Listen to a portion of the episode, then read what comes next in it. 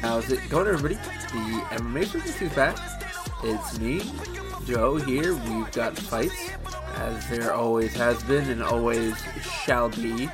UFC 286 two weeks ago, and last Saturday, Corey Sandhagen fought Chito Vera.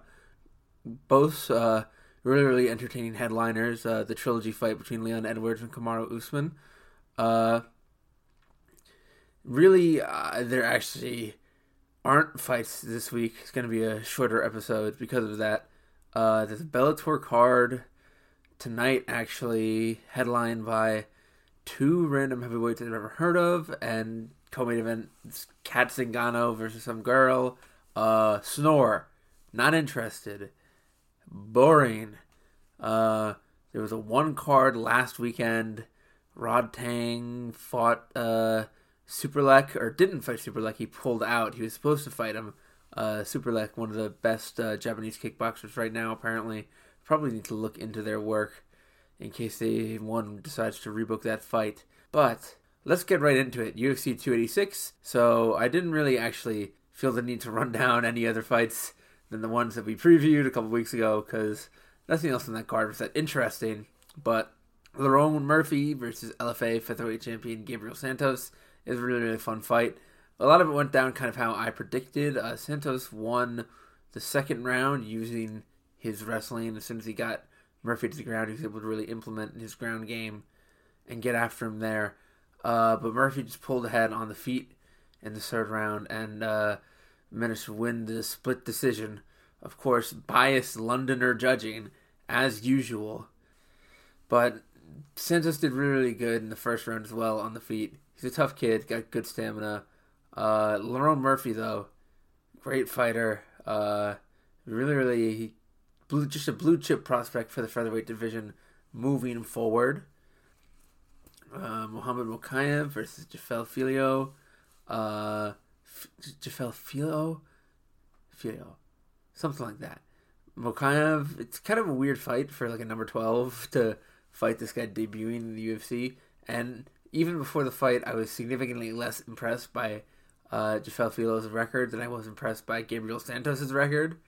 Uh, he had a lot of finishes on there, but he was really kind of content to just play out of his guard when he was on his back, which a lot of really, really skilled jiu-jitsu players tend to do that. But in MMA, you get like, you can maybe get like four or five really good chances off of your back, but you're not getting scored for that. You're you're losing top control with every second you spend in in in your guard. So if you're not working the get up, you're you're losing. Mokaev got a lot of great takedowns across the fight. He got I also got Filho into his trademark position. He got on his back up against the cage. Filho survived all three rounds, even though Mokaev won the decision. Uh, and he actually did a little bit in round three that actually got Mokaev striking, believe it or not. I was surprised by that as well. But Mokaev did really, really good. Showed all of his skills. Uh, stayed composed. His gas tank showed up pretty well. I don't know. I guess you could say that they're like feeding Mokaev or like lining him up. Easy fights or inflating his record and his ranking, and all those might be true, but I think it's really good. And besides, when he gets to the top five of flyweight, it's not like he's going to be able to like fraud his way into a title shot. He's going to have to fight a good guy eventually. So, Jack Shore versus Makwan Amirkhani. This is another one that I really do feel like I just straight up forecasted when I did the preview podcast. Uh, Amirkhani spent a lot of the first round laying on top of Jack Shore, getting takedowns, getting uh, control time, dominating him on the ground. But as soon as the second round started, you could literally see Amirkhani starting to take large, gasping breaths. And as soon as Jack Shore managed to get a takedown late, or towards the middle of the second round, when Amirkhani was just completely gassed, he put his game to work, took out Amirkhani's back, and got the rear naked choke. Really, really good performance from Jack Shore. Uh, moving up from 135 to featherweight, I'm not sure how he'll perform against somebody who's like a good wrestler in this division, but isn't like Amirkhani, like somebody who actually has a gas tank that can go past two thirds of a round. But Makwan Amirkhani is not that guy. Size versus skill. Story of that one. Uh, and then this next one. See that sound? Hear those pages rustling? It's time to break out the paper notes, people. Marvin Vettori versus Roman Dolidze. I said that I was a big fan of Dolidze's crazy, stupid run over the past couple of months, and I was going to be really, really sad when it ended. And I am really, really sad that his crazy run has ended. But Marvin Vettori really was the guy. He was kind of just factory stamped to be the person to end this streak.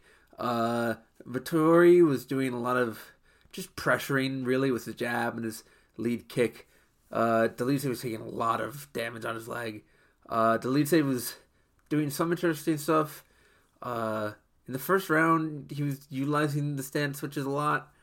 He would like switch in to get closer to uh, Vettori. He was also loved to lead with his hooks, which worked in the first round, but just all all of his techniques kind of lost their power across three rounds, and everything Vettori was doing stronger, got sharper, got better.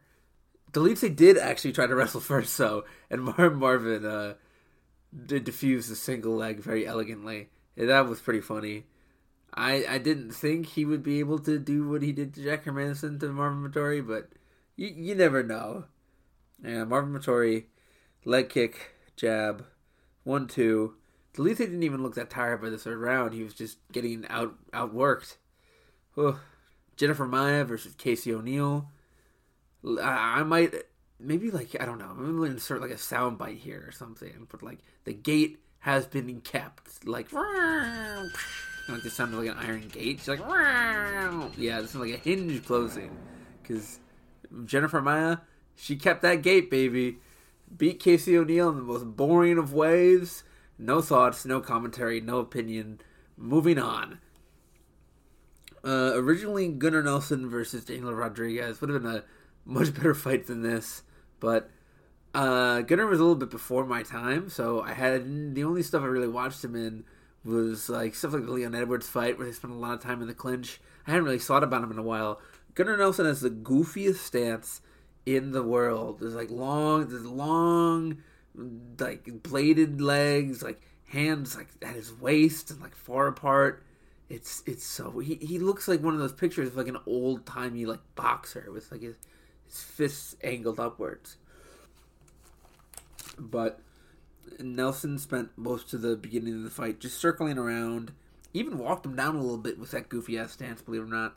But as soon as he pushed Barberena up on the fence, he got both of his hooks in essentially at the same time, and then took Bryan Barberena for a ride on the single leg got him to the ground, worked the half guard, and then the side was kind of like trying to step over to side control, but then step back into side side half guard, and then eventually did the full step over into mount. And this was, was like 30 seconds of the round left. Just boom, immediately picked the armbar from mount. Barberena tapped out. Wham bam, thank you, ma'am. Byron Barberena, you're mid. Time to turn this page of paper notes to Justin Gaethje versus Rafael Fiziev. This is a great fight. All action. Absolutely lived up to the hype. Uh, and swung by Gaethje on some brilliant technical adjustments late in the fight. I'm a little worried. I'm a little stressed out that at Trevor Wittman's like compound in Colorado, there's some kind of like mystical energy, like swapping, like ceremony, like ceremony or like ritual where where Kamaru Usman lost the ability to jab, and and Justin Gaethje learned it like a Pokemon. Uh, I think it might have happened, but Fiziev, oh, tough guy, super fast, uh, great chin. He literally looked like he had like his eye was gonna fall out of his head at the end of the fight, and he was still in it. When I was watching it live at work, I was just kind of like bustling around. I didn't really get a, much of a chance to like look at anything beyond like short striking engagements. But in the third round, Fiziev looked. I thought he was way, way more tired, and like I thought he was way more of a stationary target than he actually was. He really was still working late into the fight. Fiziev showed great body work early on, especially in the round in the first round. Uh, he loved that left leg, that lead kick to the body. He loved switching stances off of that kick. He loved just throwing it uh, naked. He loved setting up other stuff to throw it, like at the end of a combo. Just Justin Gaethje, literally the first calf kick he threw, which once again I called it lead leg uh, calf kick to the left leg, uh, Fiziev reacted terribly. And Gaethje didn't throw too many, but every time he did throw them, they sounded like a gunshot, and they looked like they hurt. Over the course of the fight, Gaethje also became just way more comfortable in like the pocket, as he was willing to strike more and like string more combinations together. Fiziev just like was not able to close in, and he started to throw less combinations over time. Gaethje also tried single legs. He was actually wrestling, believe it or not. I once again that was another that's an X on my box because I was calling him out literally for not using his wrestling, you know, days before he decided to. Oh yeah, I have this literally in my notes. The knees from Fiziev really really good. Like knee in the clinch and then would hit an elbow off the break, or like he would do like those little run in knees where like he would grab a quick clinch knee and then push off, or like knee moving in. I, I, I noted that and then noted that a, a tweet from Michael Chandler popped up that made me incredibly irritated. I just something you, you people should know. Uh, Gaethje was told to clean it up at one point between the first and second rounds, and then like 35 seconds into the second round, just started winging his hooks again and leading with his hooks. Oh, funny, funny guy. But yeah, with three minutes left in the fight, he just deployed that jab and started piecing up Fiziev. It just got right through his guard every single time. And when he started stringing it together with the rear uppercut, it was brutal. It's just doing so much damage and just there's definitely a world where Fiziev won the fight, but that third round just felt so conclusive that it definitely swayed a lot of the judges for sure. Oh yeah, takedown. He got the cheeky little single leg right at the very very end of the fight. Just a little cherry on top of that great performance from Gaethje. Great performance from both guys, honestly. But uh on to the next one. Page turning, page turning. The trilogy which he really he really lived up to his name because he pulled a straight up a Rocky two here. Leon Edwards fought the fight that we all essentially counted him out on, the one that we all said that he couldn't fight, and he absolutely fought that fight. He's more active with the striking. He was throwing kicks and working the jab. He didn't concede the center of the octagon. He didn't spend half. He didn't spend like 18 minutes of a 25 minute fight with his back against the cage or on his ass He, and he just generally fought with a level of confidence that impressed me when compared to like his low activity and his yeah seemingly low act low conf low low spirit. His spirit energy was low and drained at the end of that second fight. However, the entire narrative was wrong. Everything I said was wrong. The whole media was wrong. Uh, Because winning four rounds against Leon Edwards did not help Kamaru Usman at all and losing four rounds to Kamaru Usman did not take anything from Leon Edwards at all. In fact, Usman spent all five rounds of this fight horrified, petrified, shaking in his boots about the head kick. Which, to be fair, if I was him, I'm I'd be nervous about him too. But every time Leon feinted the head kick or threw a head kick, uh, Usman would have just an all hands on deck reaction to make sure that he was not taking a clean shin to the head yet again. There was I really don't think the physical can be blamed for why Usman lost his decline, even though he did just generally fight a worse fight. He definitely fought a. This is the worst fight he's given Leon Edwards across uh, 13 rounds. But at one point in the second round, he actually did get a, an old timey classic Kamaru Usman. He picked up the single leg and just twisted Leon to the ground. And I was like, you haven't done that in like five years, bro. Good for you. Usman had some great moments, but it really does feel like a bit of a stretch to even call this a draw. With the uh, Leon got the point taken off for grabbing the cage, so theoretically, if you gave Kamaru the third round, it'd be a 10-8, and then if you give him the second round, it'd be draw. But I mean, it feels like way more of a case to just score this like a 49-45. Just give Leon all five rounds. I mean, that feels more likely to me than a draw. It's probably more people probably scored it five rounds to Leon than a draw, to be completely honest. That was the other thing that I said. The dark ritual where, like a Pokemon, Usman lo- lost the ability to jab, and Justin Gaethje learned the uh, the dark ritual where Kamaru Usman lost the ability to jab. He forgot it like a Pokemon, and Justin Gaethje learned it. Uh, he was not using his jab at all. He's that physical, like imposing force that was just it, was it was like gravity pushing Leon's back up against the cage in that second fight. It was just not present at all. He would just he would walk him down, jab, uh, and just Le- Le- Leon's back would hit the cage every single time, and he would get just feast these easy takedowns. So he just kind of looked clueless when he had to. He was getting kicked in the body and kind of dinked off the head in the center of the octagon. He just kind of looked like he didn't know how to get Leon where he needed to go. Uh, and Leon had better takedown defense across all five rounds than in the second fight. Across all five rounds, he had great takedown defense. Leon did great work in the clinch. Leon fought excellently. I mean, it's unfortunate because I'm the I'm the I guess I used to be the Kamaru Usman guy. I might have to like throw my uniform in the trash like Spider Man. He might be just completely at the end of his career. He might be having his Tyron Woodley moment.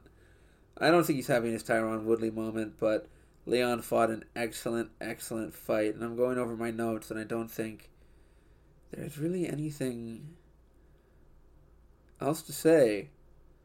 I mean, great footwork from Leon circling around Kamaru. Great get ups when he did get taken down. He got up fast. He didn't spend a lot of time on the ground. I mean, it was just a great, great fight. That's UFC 286, though. Uh, front, this front to back as I'm going to get it. Uh, time for a little bit of the news. News.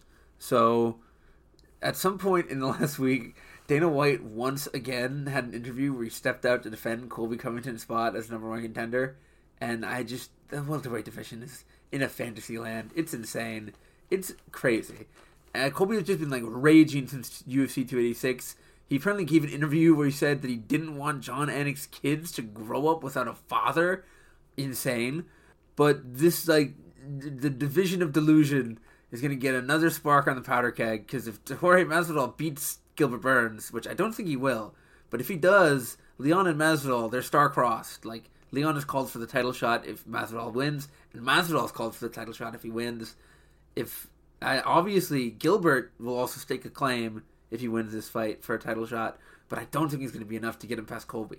I think the only person who can jump Colby in the line right now is fucking Jorge Masvidal knocks out Gilbert Burns with a flying knee or something crazy. Ugh, and it's like Shavkat, Belal, Hamzat, even Usman when he does come back. It's just they're all all uh, mystery. Who knows what the UFC is going to make for them because they're not even sniffing the title right now. I guess it's all Colby. The other uh, fight on UFC 287 though, uh, Li Jingliang is out of his fight with Michael Chiesa, which would have been fun and also just a nice little sorter for the middle of the top ten. I'm not sure if the UFC can get a replacement by then. As of this recording, eight days out, they still have not gotten a replacement.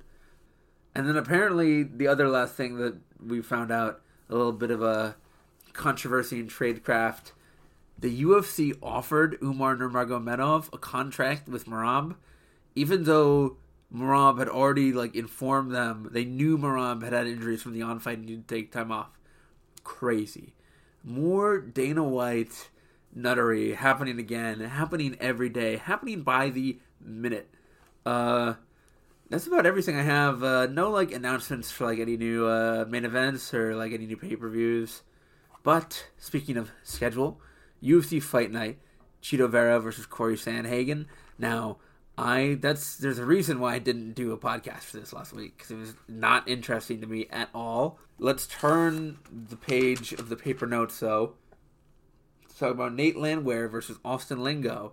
Really not that interesting across the first round. And Austin Lingo did hurt Nate Landwehr. He like touched him up. Uh, he was pressuring. He did cut him, but Nate Landwehr is really really good in the ground. I didn't really realize how good of a grappler he is, but once he got him taken down, uh, he got him the choke and got him out of there immediately. Good for you, Nate Landwehr. Holly Holm versus Yana Santos. Yana Kunitskaya. That's I guess what she's more popularized as because that's what she fought for a title as. But she's married to Thiago Santos actually, so she's Yana Santos now, and that's what UFC has her promoted by. Uh, another snoozer that I did not get a chance to watch live, but as I just like kind of skimmed through it, Holly Holm took Yana down like five times. That's the thing about these veterans, like The same thing with Jennifer Maia and Casey O'Neill. These old girls just can get like easy trips and easy takedowns, and then they're smart enough and savvy enough to just lay on these other girls the whole round, and then they, they just pull out easy grinding wins. Oh, it's brutal. It's really, really brutal out here.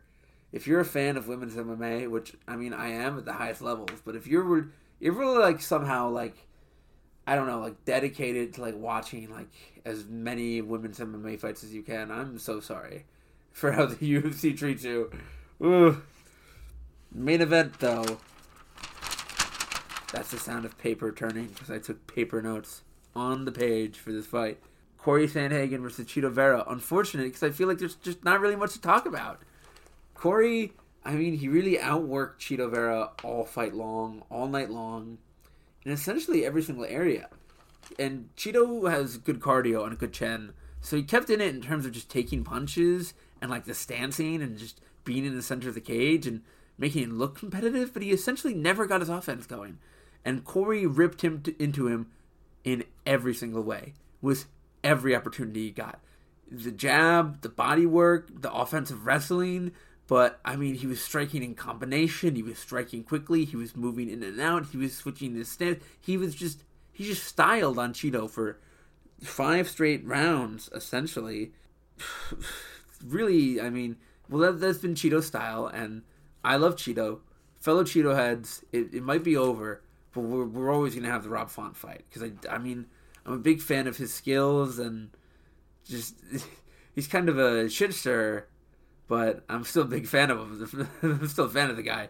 I still like him. But his style is, you know, landing the bigger shots and taking one to hit one, waiting on the counter. And he's gotten slower over the years recently, but he's seen so much success with his run fighting the way he has that, I mean, he was walking around Corey all five rounds looking for that counter and just never got it. So and I mean, he wasn't that great off his back when Corey took him down in the first two rounds.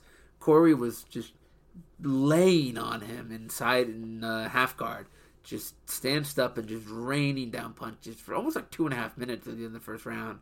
Uh, and then I guess like I mean four and five, Chito started to be more active just a just a little bit, just a tad, and Corey started to slow down just a little bit, but yeah, I mean, I mean, I, somehow one of the judges gave the split for Chito. They gave him three rounds, which is it's crazy. Corey outstruck him like three to one. It's legitimately nutty to know that this person, that some some judge out there scored it three rounds for Chito. Okay, sidebar addendum. We actually did have a piece of news. There was this uh, Fury uh, FC fight the night before Vera versus Sandhagen, where this fighter got put in a triangle choke and passed out, and the referee didn't stop the fight because he somehow didn't see it, and everybody was begging for him to stop the fight. And the other fighter, because he knew the guy was out, he switched to an armbar, and the guy in the armbar woke up to find his arm getting broken. And then the commission in Texas, the athletic commission, let that judge be odd, or let that. Okay, the guy woke up to getting his arm broken, and then the Texas Athletic Commission made that referee from that fight a judge on the UFC card that night. Ridiculous. Okay, sidebar over.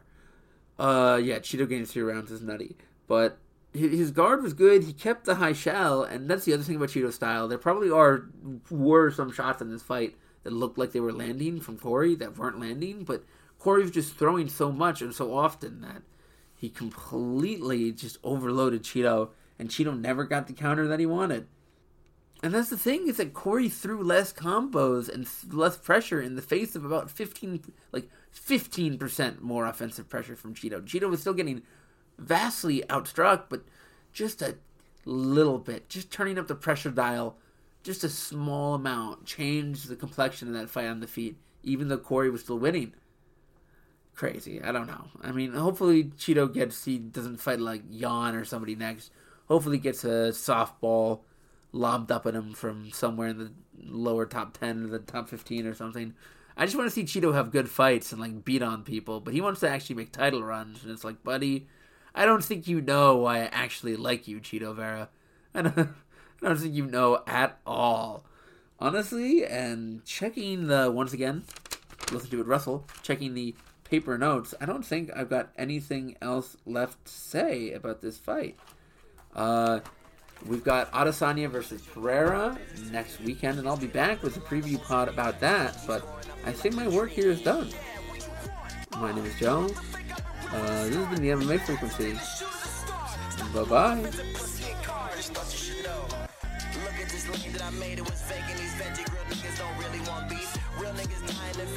place. And now see my 10, they all in y'all beats. Talk.